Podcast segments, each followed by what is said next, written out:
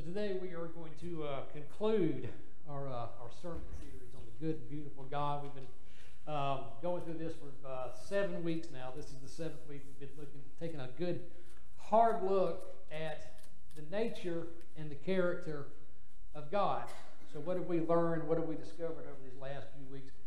For one thing, we discovered that the God we worship is at his very, very heart, his very, very base, that God is good. That should go without saying, but maybe we need to reemphasize that sometimes. That is very, very heart, at his very, very foundation, at his very base, God is good. When is God good, Kevin? All the time. Absolutely. What else? We learned that God is trustworthy. We learned that God is generous. We learned that God is self-sacrificing. We talked, we talked about the self-sacrificing nature of God last week. So over these uh, last weeks, we've tried to. Uh, sorry about that.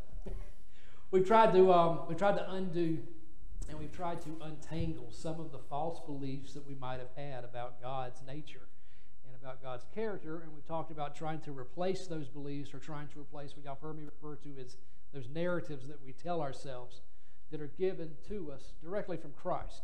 In other words, not what somebody else told me, not what somebody even behind the pulpit told me at one time about who God is, what God is, but about, you know, replacing that with what Christ himself actually showed us about the nature of God's character. So we've also discovered that having that, having that right understanding of who God is, what God is, has a major impact on our relationships. It's going to have who we think God is, what we think God is, going to have a major impact on our relationship with Him. It's going to have a major impact on our relationships with others, and it's going to have it's going to it's, it's going to affect our ability one way or the other to work alongside God for us to grow spiritually, uh, for us to grow in that in Christ likeness, like we talk about so much. In other words, what we believe about God, what we believe about the character of God is going to either help or hinder these things. So, for six weeks, the vast majority of the time, we have concentrated mostly on God's grace. We've, uh, we've concentrated on, on, His grace filled, His love filled, His mercy filled aspects. We know that God forgives us and that God forgives us over and over and time and time again. Why does God forgive us? Because God wants to forgive us, for one thing. Otherwise, Jesus would not have been a necessity. God yearns to forgive us of our sins because he wants to. We learn that God is generous. We learn that God is generous and that he showers us with his blessings because, again, he wants to. He is self sacrificing. He gives all that he has for us because he wants to. God is all of these things, and God is so much more. At God's very heart is an unfathomable love for his creation and a desire to see us flourish. With all of that in mind, all of this stuff that I've talked to you guys about God's grace, God's forgiveness, God's love, God's mercy, all of the blessings that God just wants to pour over us and, and shower, shower us with. There's one vitally important thing for us to remember and to always recognize, and that is that God is also holy. Y'all didn't think y'all were going to get through this series without talking about that, did you? God is holy, God is perfect, and God is pure in every possible way. God is sacred, God is absolutely without sin. He is absolutely sinless. Church, despite all of these aspects of God's grace, all these aspects of His mercy and His love and forgiveness, we should never, ever, ever take advantage of that. Should never, hopefully, we don't want to ever take advantage of the grace that's been poured out on us. We should never allow the love, the grace, the mercy of God to serve as an excuse for justification or to excuse the call that we have to respond and to mimic God's holiness. Matter of fact, the forgiveness that we receive from God, the love that we receive from God, the mercy that we receive from God really should serve as the catalyst that draws us into a desire for that holiness. You know, recognizing that tremendous love that He has for us should motivate us to embrace that char- the character of Jesus in every facet of our lives. So God is holy, and God calls us to holiness. That's what we're going to talk about for just a few minutes today. We'll take a look at our scripture before we dive into it. It comes out of the book of 1 Peter, chapter 1, just two verses. 1 Peter 1, 15 through 16. Peter writes these words. But just as he who called you is holy, he being God, just as he who called you is holy, so be holy in all that you do. For it is written, Be holy, because I am holy. It's the word of God for the people of God. It's not the first time you see those words in the Bible. It's not the only time you see those words in the Bible. Those words can be found actually throughout the Bible. Specifically, be holy because I am holy. In that scripture there, uh, the author Peter is, is quoting Leviticus chapter 19, verse 2. It's a situation it's, it's a situation where, where God is conversing again with Moses, and this, he's writing out. He's, he's, he's, he's given he's given his commandments to him, and this is one of them. Tell your people, tell my people, be holy, just as I am holy. So what does that mean? What does it mean that God is holy? And what does it mean for us to be holy? Probably need to start off with, a, with at least some kind of some, some little definition anyway. You know, heard, if you paid attention earlier when I did my pastoral prayer at the beginning of the service, uh, you, you, you um, talked about me, or talked about me, I talked about, or I mentioned, rather, that God's holiness implies absolute purity. And I'm not talking about outward legalistic type purity, what we wear, those types, those types of silly nonsense things. I'm talking about inward purity. I'm talking about purity in our thoughts, purity in our motivations, purity in our intentions. It's a purity of heart. So to say that God is holy is to know that God is absolutely without sin also. It means that He is perfect in His love for His creation. That's you and that's me. And we're not talking about the kind of love that's, that's mushy and emotional, but it's a kind of love that is laser focused on the desire to seek the best for all people, even to the point of being self sacrificial. So that should give you some kind of a base idea, anyway, what we're talking about when we're talking about holiness or God's holiness in general. It's that sense of purity. It's that sense of, of, of, of for God, anyway, it's that sense of being absolutely free of all sin, but also having purity of heart, purity in our motivations, our intentions, those types of things. And also, of course, purity in our love for God and for neighbor. So, going through this series, we've kind of discovered two things now about the nature and the character of God. And this is the first time we talked about this one. There's two things that make up God's overall essence his true nature. One of them is something we've been talking about for the last six weeks. We know that God is love. Period. John defines that in his gospel. He says in no uncertain terms, God is love.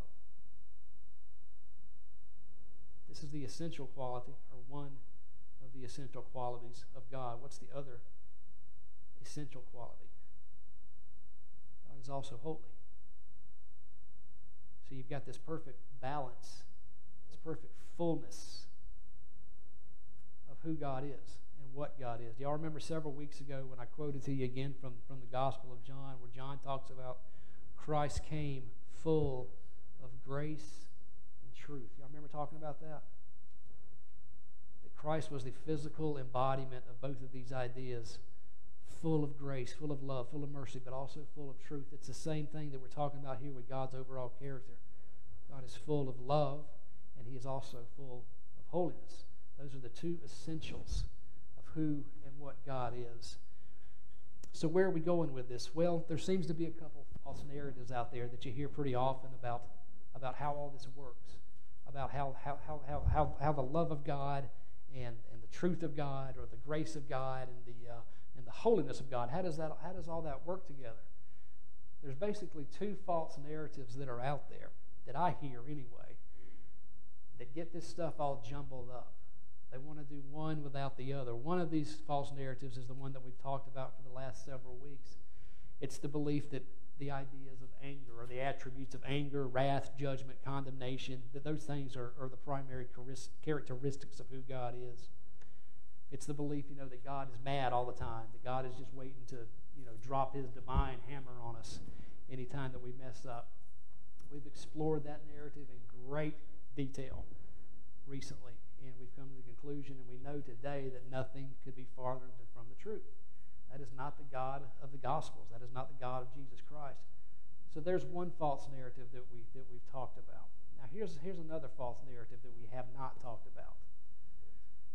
And that is the narrative that people embrace that will either minimize or completely do away with God's holiness. This is more of a teddy bear type God than the God of Scripture. This is the kind of God that doesn't care about sin at all. Hey, we're covered by grace. We can do what we want to, right? This is the kind of God that doesn't care about sin. This is the kind of God that never exercises what we refer to as judgment or correction. This God is completely benevolent. Human sin never comes into the picture. In short, this God is completely void of any sense of holiness. Both of those narratives are absolutely 100% wrong. Just as God loves us unconditionally, just as God forgives us, and just as God exercises His mercy on us time and time again, God is also holy. And God calls us to reflect that image of holiness as well. Be holy because I am holy. You know, I've told you also throughout this series that, that, that sin has consequences.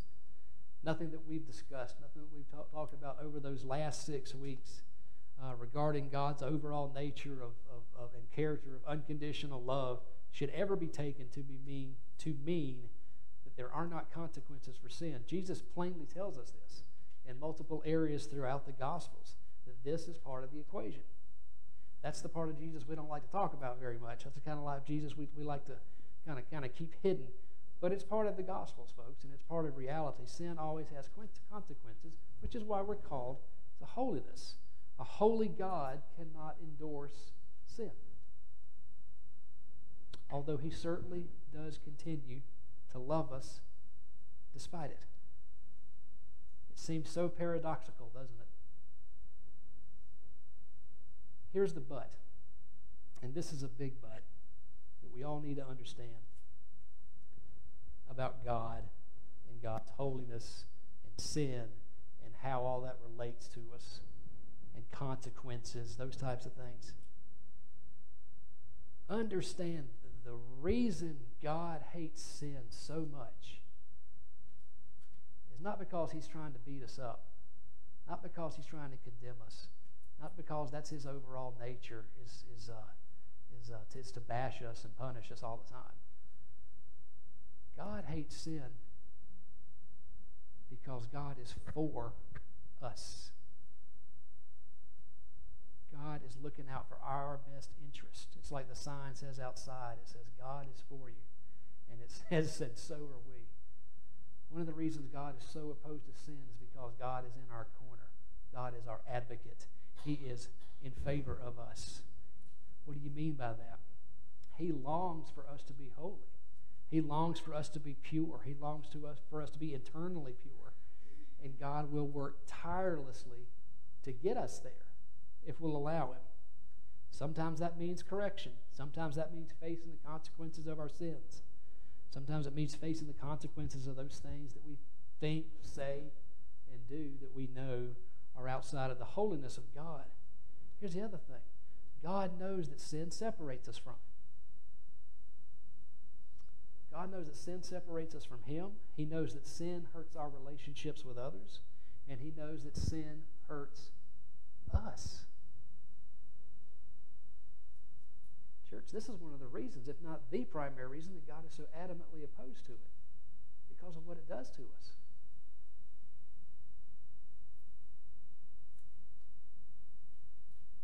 And God don't want to see us hurt.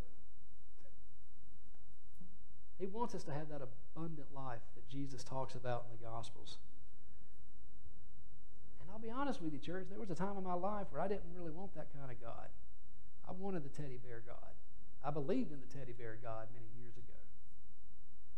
I don't want that kind of God today. I appreciate the holiness of our Creator today. Let me ask you guys that. Do you really want a God who's a teddy bear God? You really want a God who's not holy, who doesn't want us to reflect that holiness? Do we want a God that is indifferent or flat out doesn't care? I always think back to my years of my years of addiction. Did I want a God who endorsed my addiction? Did I want a God who wanted me to stay where I was in that position? Or did I want a God who said, you know what? Your sin is hurting you. Come to me and let me heal you.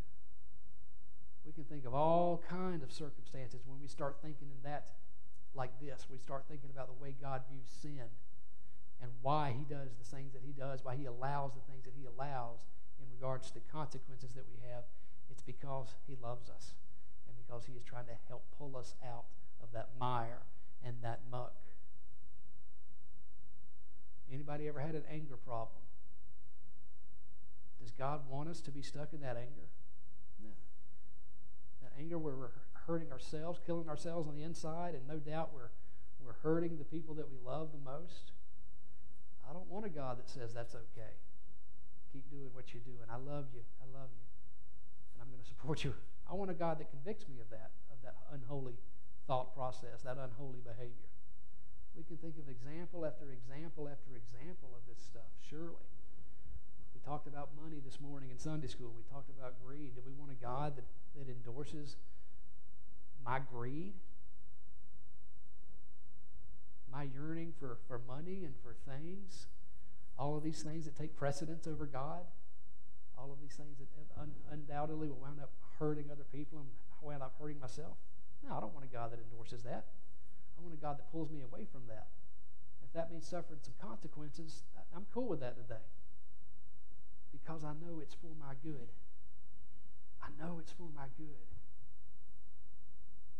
I want to read something to you one more time out of our out of our book.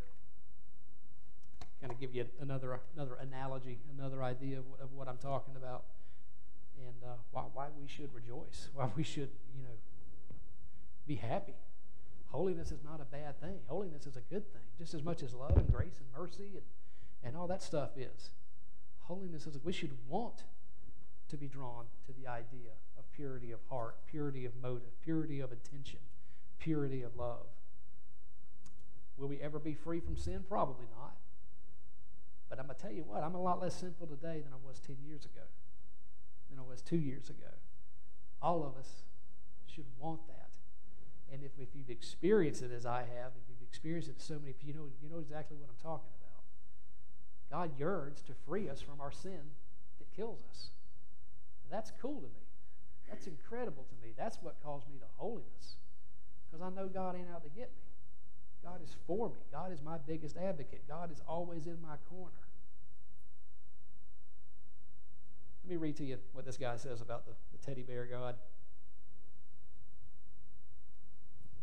He writes this. He says, Would a God, would a God who did not care about the differences between right and wrong be a good and admirable being? Moral indifference would be an imperfection in God, not a perfection. I may want this teddy bear God when I'm feeling guilty, when my conscience is bugging me, or when I want to rationalize my desire for sin. But I don't really want this God in the long term. Here's his analogy. How great is this? This God is like permissive parents who let their kids drink and do drugs and have sex without guilt. When we were young, we thought they were cool, but they weren't. They were lazy, and they didn't really love their kids. These may be the kind of parents that we thought we wanted when we were 15, but we really don't. I don't want a God who says it's cool. Don't sweat it. Everybody sins. Just do it without the guilt. Guilt stinks. Just have a good time. This God doesn't love me. Being soft on sin is not loving because sin destroys. I want a God who hates anything that hurts me. I don't know about y'all, but I want that too. Y'all pray with me. Gracious Heavenly Father, we thank you, Lord, for your love. We thank you, God, for the fullness of your holiness. We thank you, God, for that, for that call that we have in both directions, that we love without condition, God, and that, and that, we, that we seek after and we learn to yield to your will of, uh, of purity, purity of heart, purity of, of intention, purity of love for God and for neighbor. God, help us to realize that those aren't bad words. Those aren't, those aren't, those aren't, those aren't words that should rub us the wrong way. Help us to understand, God, that you always have our best interest in mind. And that's what holiness is all about, God. You just don't want to see us suffer. And you don't want us to be people who make other people suffer. Open us up, dear God, to all of these aspects of your wonderful and perfect personality, your wonderful and perfect nature. In the name of the Father, Son, and the Holy Spirit.